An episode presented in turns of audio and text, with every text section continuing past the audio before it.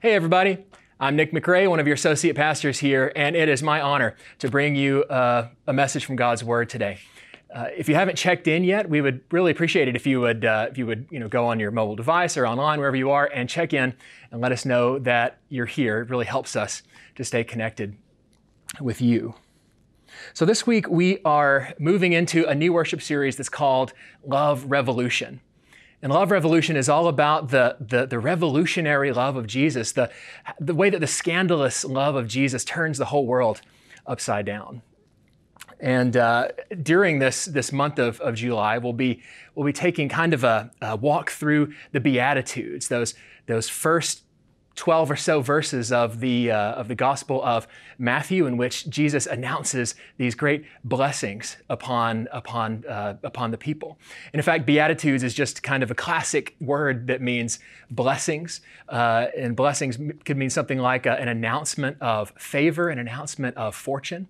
Um, so that's, those are the texts that we're going to be going to be digging into to discover the revolutionary love of Jesus. But you know, um, Many of you will know this, but before I became a pastor, I, uh, I, I, prepared for a career as a, um, an college English professor.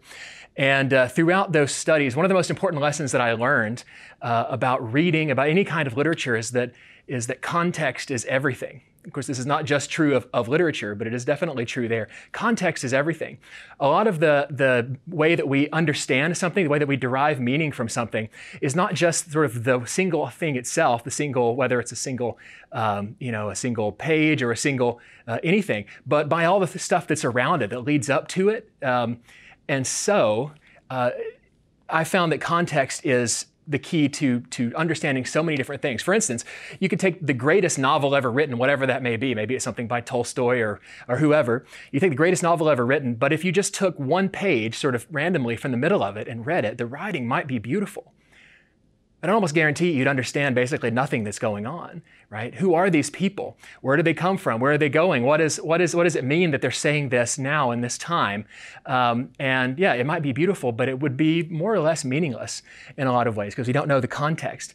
You know, I think of uh, a time, uh, I guess it was when I was in college. I borrowed a a DVD from a friend. And now this was a big blockbuster movie, you know, big budget Hollywood movie by a, by a, a famous director with an all-star cast. I've been really excited to see it. I've seen all the trailers. It was just, I was really excited to watch it. And so I borrowed this DVD from my friend and I took it home and I put it in the DVD player and I started watching. Now, uh, as the movie started to play, I was kind of confused. I was like, okay, what's going on? Um, I don't really know who this person is. I don't really know what they're doing. I'm kind of confused. But you know, a lot of times movies will do that, and you, they kind of start in the middle of something, but you'll learn pretty quickly kind of who everybody is, and then the, sort of the real plot will begin, and you'll have everything you need to uh, to understand what's going on. Well, this movie kept going on and kept going on and on, and I was just I was so confused. And I got to the end of the movie, and it kind of just, just ended. And I thought, well, that was really strange. This was supposed to be such a great movie. And you know what? Half of the stuff that was in the trailer wasn't even in this movie. Like, what, what even happened? Well, of course, you, probably, you may have figured out what was going on uh, before I did, which is I, I soon realized it was a double sided DVD. And I, not knowing that, I had put it in, I had begun watching, and I had watched only the second half of the movie. And so I, I never quite understood what was going on. And honestly, it was kind of a terrible movie if you only watch the second half. Um, so, once again, context is everything. We need to know where we've come from, who we're dealing with, so we can understand the importance of what's going on. And I kind of feel this way about, uh, I think, especially about Scripture, because, you know, if that's important for a movie, how much more important when we're dealing with, with, with, truly holy things, when we're dealing with, with God's word, when we're sort of peering into eternity as it is to see the will of God, the will of God and to understand uh, who God is and who God would have us to be. Um, so I think that's very important. And so I want to spend the first uh, little while today, really even before we get to the Beatitudes, just kind of setting the stage uh, for, for the rest of today's message and also for uh, the rest of the month, because it's very important, I think, to, uh, to know the context of the Beatitudes before we even begin to look at them. And so, and so uh, if we were to turn to the beginning of the Gospel of Matthew, and in fact, this would be the first thing you would encounter right? If you were to pick up a Bible and say, I want to know about Jesus, and you were to say, you know, maybe I'll start in the New Testament, open up to New Testament, the first thing you'll see is the first chapter of Matthew. And the first thing you would read is this This is the genealogy of Jesus the Messiah, the son of David, the the son of Abraham. Okay, so we know that Jesus is, is someone who is descended from these people. We go, there's this genealogy, and we read that, okay, David was a king. David was a great uh, king of the people who was clearly very important in their history uh, because he's mentioned several times in, the, in this genealogy of, of Jesus. So Jesus is the one we know already. Jesus is descended from the great king, a, a, a son of the great king, a son of David. Uh, if we go to the second half of chapter one, we see uh, the story that, that many of us may, heard, may have heard around Christmas time. Uh, most of us probably have, and some of us this may be new to you. Uh, but the story of, of Jesus's, uh, of Jesus's birth and what happened there, and that there was a young woman named Mary who became, became pregnant.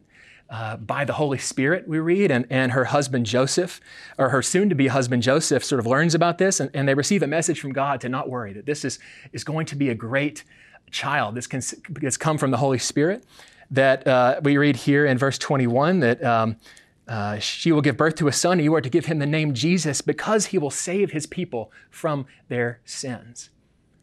So, this is a descendant of the great king, one who would save his people from their sins. And it even says, uh, sort of quoting one of the prophets, that he would be one they would call Emmanuel, God with us. Already we get a sense of, of who it is we're talking about when we, when we, we uh, when we read about, about Jesus. Moving into the second chapter, another familiar story from we often hear around the Christmas season that there were these great uh, magi from the east, the wise men from the east who had discerned that a king was to be born in the land of Israel, and they journey uh, journey across across nations to come. And it says they came and they and they found uh, the, the, child Jesus uh, and worshipped him. So this descendant of the great king, this, this, uh, this, the one who would save his people from their sins, that is called God with us, that the wise men of the world come to worship. And then we learn that King uh, Herod, the, the king of, of the land of, of Judea there, um, is terrified when he hears that the, the rumor that there's been another king born. And he, uh, he sets out to destroy every child, every young child in the land uh, at least in the area where Jesus was supposed to be, in order to, to, to, to, defeat this rival king that he thought might be rising up. And Jesus and his family, they escape into Egypt and they're refugees there. So already, I mean, it's just building, it's building, it's building. The descendant of the great king, the, the, the, the one who would save his people from their sins, God with us, who the wise men of the world worship, who kings fear. Right? And we're, we're only partway through chapter two when that king dies, King Herod dies, he, um, the, the family of Jesus returns to the land and they're able to be safe there and they live in Nazareth. And then in chapter three, we, we hear of a man named John the Baptist. This is kind of a, a prophet, a preacher, who was announcing uh, this great news and he was saying, Look, the kingdom of heaven is coming near. Right? The time when, when God would save the people, the time when God would restore the great kingdom of David is coming near, is what he, is what he announced. And and he also said this this is chapter 3, verse 11 I baptize you with water for repentance, but after me comes one who is more powerful than I, whose sandals I am not worthy to carry. He will baptize you with the Holy Spirit and with fire. So he's announcing the coming of this one who will bring the kingdom. And shortly thereafter, we learn that that one is Jesus because Jesus comes to John. Jesus now is a, is a grown man, and he comes to John at the, at the river to be baptized with him. And John says, says, Wait a second, I need to be baptized by you, Jesus. Right? Because he's the one who's going to baptize with the Holy Spirit, who's going to baptize with fire. Jesus, I need to be baptized with you, and yet you come to me to be baptized. And that Jesus, Jesus, it's Jesus' will that this will happen. See, Jesus is showing us the model of, of a righteous life, a perfectly righteous life, a perfectly obedient life to God, and, and his baptism is part of that. And so John baptizes him, and we read this in uh, verse 16 of chapter 3. As soon as Jesus was baptized, he went up out of the water. At that moment, heaven was opened, and he saw the Spirit of God descending like a dove and alighting on him. And a voice from heaven said, This is my Son, whom I love. With him I am well pleased.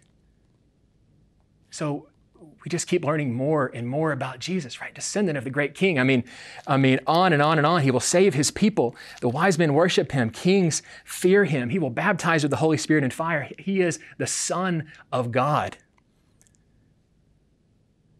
And then in chapter four, uh, begin, Jesus goes out into the wilderness, and it says he was tempted by the devil, by the tempter, the adversary. This is the, the, the force that's, that's going to come and try to, to convince Jesus to, to step away from this righteous life, to, to give in, to use his power and his authority for selfish means. And he's going to say, You know, Jesus, I know you're hungry, uh, so make some, some bread. Or I know that, that, that you. Um, that, that you are the, the, king of the world. Why don't you show, in fact, that God is gonna, is gonna protect you by throwing yourself off the temple? You know what, Jesus, if you'll just bow down to me, I'll go ahead and give you the whole world. You don't have to go through any of the rest of this stuff. We'll just cut it short. But every time Jesus resists and Jesus um, uh, defeats this temptation, in fact, he defeats the tempter. So already all these other things, right? I mean, I, I, I don't even don't even have to go through the list again. You probably, uh, I've said it so many times, probably remember now, but it keeps building and building and building, right? The one who defeated the tempter. Add that to all of this. And then we read in, uh, toward the, in the middle of chapter four that Jesus began to preach, and he began to preach this. He said, Repent, for the kingdom of heaven has come near. Repent just means to kind of uh, change your, your, your way of thinking, change your heart, and in response, change your life right? Intend to, to do new things, to be a new way, change your life. Repent, for the kingdom of heaven has come near. Right? The time when God's, God will, will come and will reestablish that kingdom is now, Jesus says. It's come near because I have come near. So he's the one who is brings the kingdom with him wherever he goes. And then as Jesus is, go, is moving along, he begins to call disciples, students to come to him. Uh, and he comes by them and he says, Come and follow me. And people, right, these are guys that are just leaving their, their jobs, leaving everything they have, leaving their families, and just walking away from everything in the world and coming to follow him. He's the one that commands that kind of, of love and obedience. So all of these, all of these things, right? Great king, save his people, wise men worship him, kings fear him, Son of God, one who will baptize with the Spirit. This is who is going to bless in the Beatitudes. And I think if we if we don't keep that in mind, uh, they're still beautiful, uh, wise sayings. But when we realize who this is, this making this announcement of blessing, it changes everything. It changes uh, who we are, who, who it is that's, that's, that's uh, who it is that's saying it changes what it means for us. It changes how we're supposed to respond to it and what we're supposed to do as a result and what it ultimately means for the whole world. So, just before we begin, finally get to the Beatitudes and the Sermon on the Mount, we read this. And I think this is very crucial. And this is uh, Matthew chapter 4, beginning in verse 23. Jesus went throughout Galilee, teaching in their synagogues, proclaiming the good news of the kingdom, right? The good news that the kingdom has come in him. Proclaiming the good news of the kingdom and, and healing every disease and sickness among the people. News about him spread all over Syria, and people brought to him all who were ill with various diseases, those suffering severe pain, the demon possessed, those having seizures, and the paralyzed, and he healed them. Large crowds from Galilee, the Decapolis, Jerusalem, Judea, and the region across the Jordan followed him. So here we have this, this great sea of, of people, this great crowd of people who were hurting, who were, who were bound by sin, and so many different things. And then we finally get to chapter 5 where it says this Jesus, now when Jesus saw the crowds, right, as he looked upon this great sea of people, when he saw the crowds, he went up on a mountainside and sat down his disciples came to him and he began to teach them. And he said, Blessed are the poor in spirit, for theirs is the kingdom of heaven. Blessed are those who mourn, for they will be comforted. Right? It's, it's as Jesus looks out across all these people in, in that response to that very thing that he announces these blessings that, that the poor in spirit are blessed, that the, those who mourn are blessed. He's, he's referring to those people. These great crowds, though they may be sick, though they may be hurting, though they may be bound by sin, they are blessed. They are fortunate because the kingdom of heaven is theirs. It means that because Jesus has come for them, it's for them, the weak and the hurting, that Jesus has come. And Jesus has come for those who mourn. You know, Jesus is flipping the script here. This is revolutionary because not everyone, but so many people of the day, they really thought that when God would do this, when God would save uh, the people of Israel, that it would be uh, that it would be uh, a mighty army and a great general and a great leader who would ride in and who would and who would bring war and battle and who would cast out the enemies uh, by force and would establish this political power, establish this great political kingdom like they had in the past.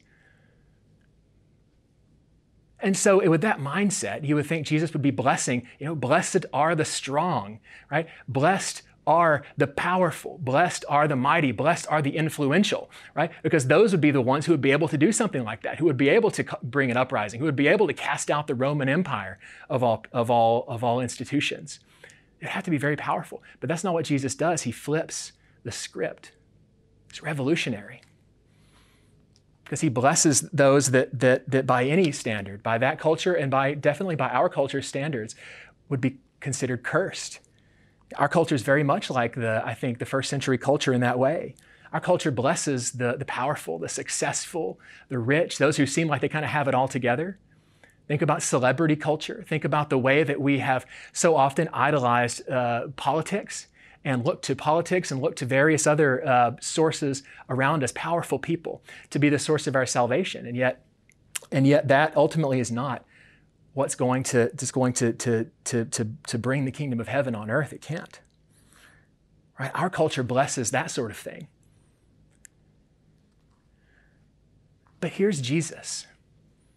Here is the descendant of the great king. Here is the one who will save his people, the Son of God, the one who baptizes with the Holy Spirit, and on and on. Here he is, looking upon the great crowds of the hurting and the sinful and the, and the, and the downtrodden and the poor, and saying, these, these are the ones who were blessed. These are the ones who were fortunate. These are the ones for whom the kingdom has come. These are the ones for whom I have come. The kingdom of heaven is indeed uh, a people who recognize that they're, that they're poor in spirit, who recognize their mourning, who recognize that without God, without Jesus, that and under their own power, through their own success and their own, their own force, they're hopeless. They don't have it all together. They recognize that. They recognize that, that they need Jesus so much. And that without him, they're lost. That's who this is. And friends, you know, it's not just those who are uh, who are are poor and those who are uh, afflicted with with any kind of, of disease or sickness or or sin. It's not only those who need Jesus. Of course, even especially those who don't realize it, those who may feel like we're on top right now, who may feel like we kind of got it all together. Uh, we need Jesus even more than the rest because we don't even realize our need. It's the poor in spirit whom Jesus says, You're fortunate because I have come for you. Friends, maybe you see yourself here. You know, maybe, maybe you're hurting. Maybe you feel like the world doesn't need you, like there's no place for you. Maybe you're, you're, you're afraid or you're plagued by this sense of, of, of hopelessness. Maybe you feel like, you know, maybe the world doesn't really need you. Maybe you're afraid that, that life doesn't really ultimately have any meaning. Blessed are you, my friends. Blessed are the poor in spirit, for Christ says, The kingdom of heaven is yours. You are the reason that Christ has come. May, or maybe you're mourning. Maybe you are those who mourn. Maybe you're, you're mourning because your life didn't quite turn out the way that you'd expected, or it hasn't yet. Maybe you're mourning because you've, you've lost something or someone. Um, and it feels like there's an, an, empty place inside of you. And you're beginning to wonder if, if really there's anything that can fill that. Friends, blessed are you, for you will be comforted. The kingdom of heaven is yours. You are the one for whom Christ has come. This is revolutionary love.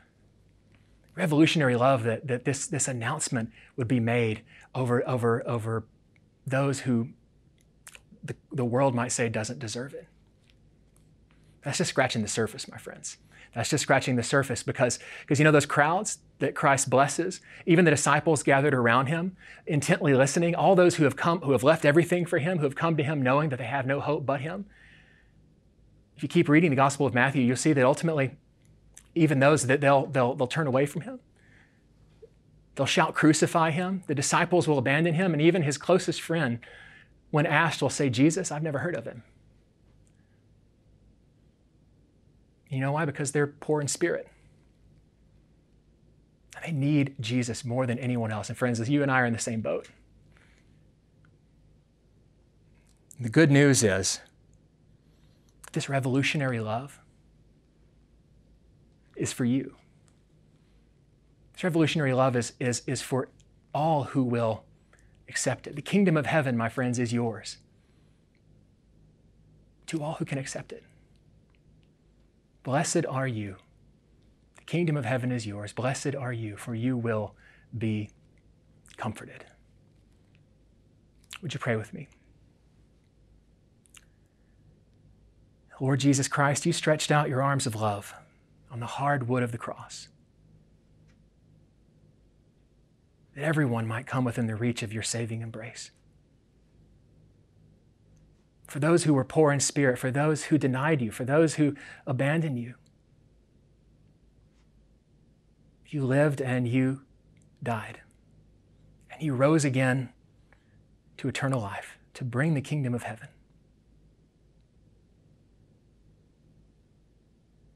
Jesus, help us to embrace this truth. Help us to live in the light of this blessing. And help us to look upon all those that our world may look down upon and recognize your blessing upon them. For just as you died for us, you have died for all of them. Let us live in that, in that knowledge and in that great hope. In the name of Jesus Christ, we pray. Amen.